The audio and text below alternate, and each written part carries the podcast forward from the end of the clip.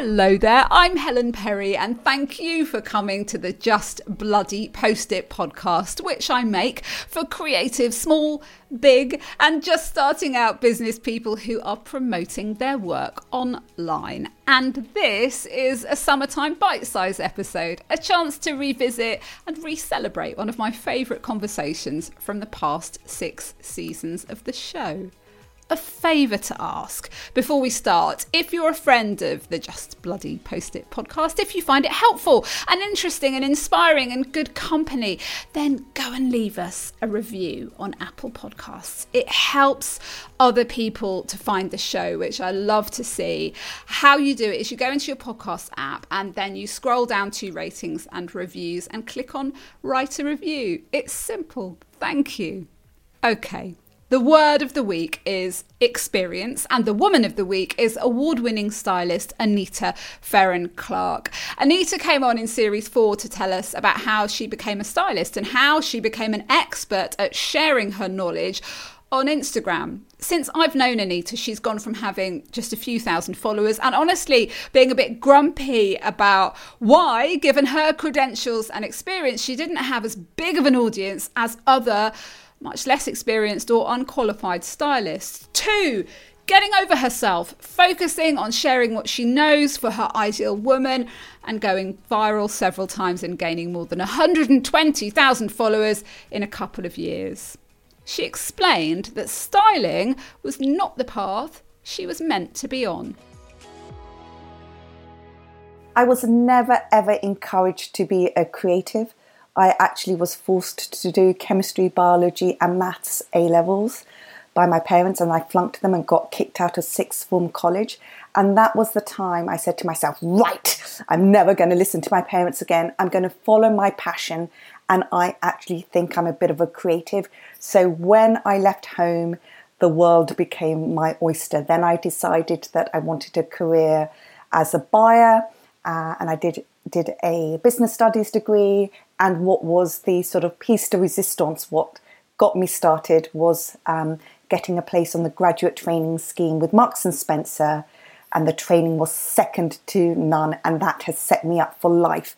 Stuff I learnt when I was 25 uh, Uh, still is in my memory bank, and I still impart that information to my clients. There came a point, though, didn't there, when working in a big a big corporate didn't work for you anymore you took the opportunity to leave and then kind of had nothing to do in front of you. And I would love you to tell the story of how you decided to retrain as a stylist.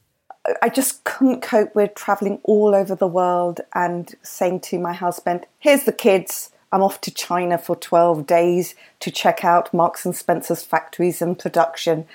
And um, by um, by coincidence, I was really struggling with having two small kids.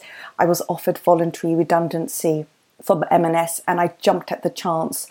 And then I had this huge void in front of me where I had two small kids but no job. And I, am sorry, I'm not a stay at home mum. You know, looking after kids full time for me would drive me absolutely nuts.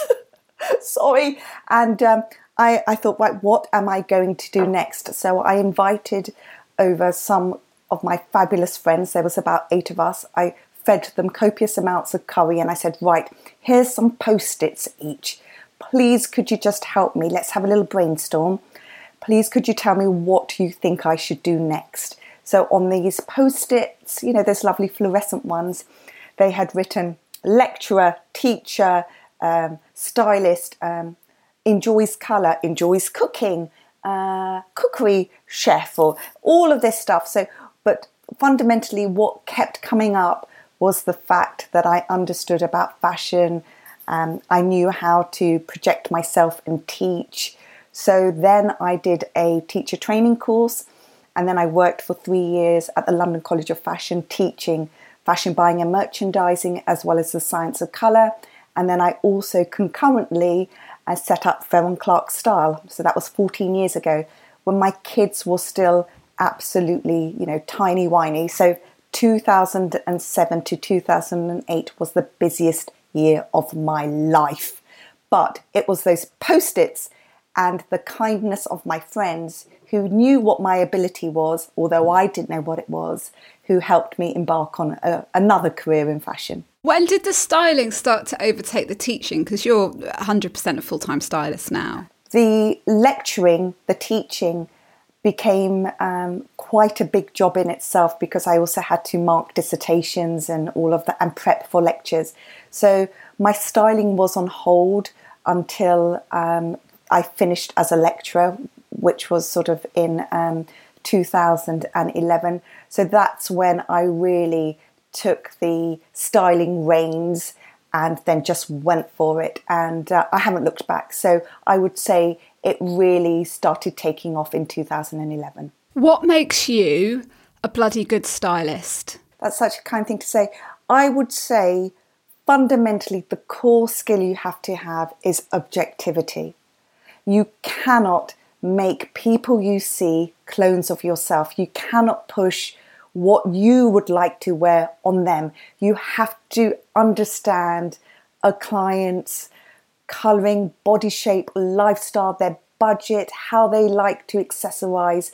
It's all about the client. So I would say, yes, creativity is important. More important than that is objectivity and listening to the client really listening to what they want and what they want to wear, how they want to feel, how they want to convey their presence, all of that sort of stuff.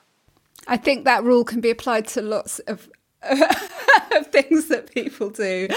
When did you realize that you were going to have to promote this styling business probably online to get clients? Well, I already had my website set up, but I really found that Facebook didn't really do much for me. It was just servicing sort of the clients I already had. And I would say it was about four years ago, I was very, very late to the party that I got into Instagram. Actually, sorry, maybe five years ago. And it's only since 2020 it's gone off the scale. Um, so everybody was saying to me when Instagram first came out, Oh, Anita, you've got to be on Instagram, jump on Instagram. And I was like, Yeah, yeah, whatever, whatevs, you know, just something else to do. No, thank you, I don't have time.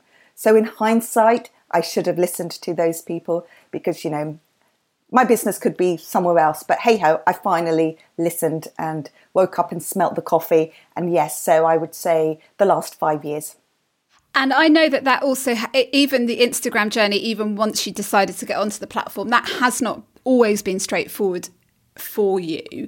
And I know from discussions we've had together in the past that you found a frustrating and challenging place to be at times.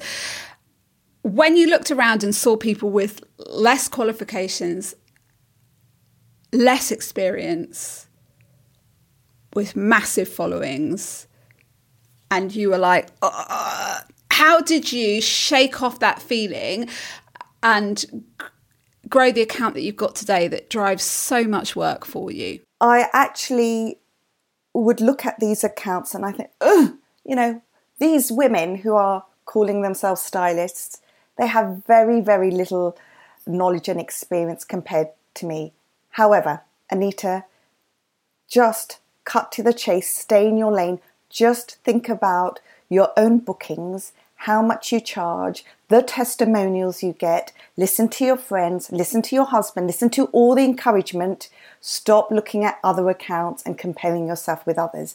So it was sort of, I had to give myself a slap on the face, a slap on the wrist to say, come on, just sort yourself out, just focus on what you do well. I haven't looked back since. So whether someone's got 100,000 clients or 3,000 clients, I don't give a damn because I know I'm good at what I do. And I know I'm good at what I do because I get the feedback and I get so many bookings.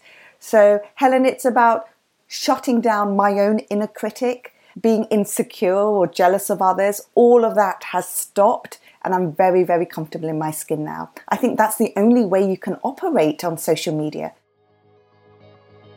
Experience is hard won, and no one can take it away from you. Anita was always as good as she is when she had 1k or 8k or 120,000 followers on Instagram. She just needed to get comfortable with showing us what she knows. When she started to make demo videos and share styling tips, her content started to be widely shared and a couple of viral reels certainly helped to grow her audience too. But she was always as good as she is. I shared a podcast this year about the difference between being good and being known. It's a short listen. I'm going to put the link to it in the show notes. Go and check it out. It got a lot of conversations started. And I will also link to the longer version of my conversation with Anita. If you like the sound of it, I recommend it. There will be another bite sized episode for you next week. Thank you for listening. Go and leave that review now, it helps other people to find us. Bye, bye, bye.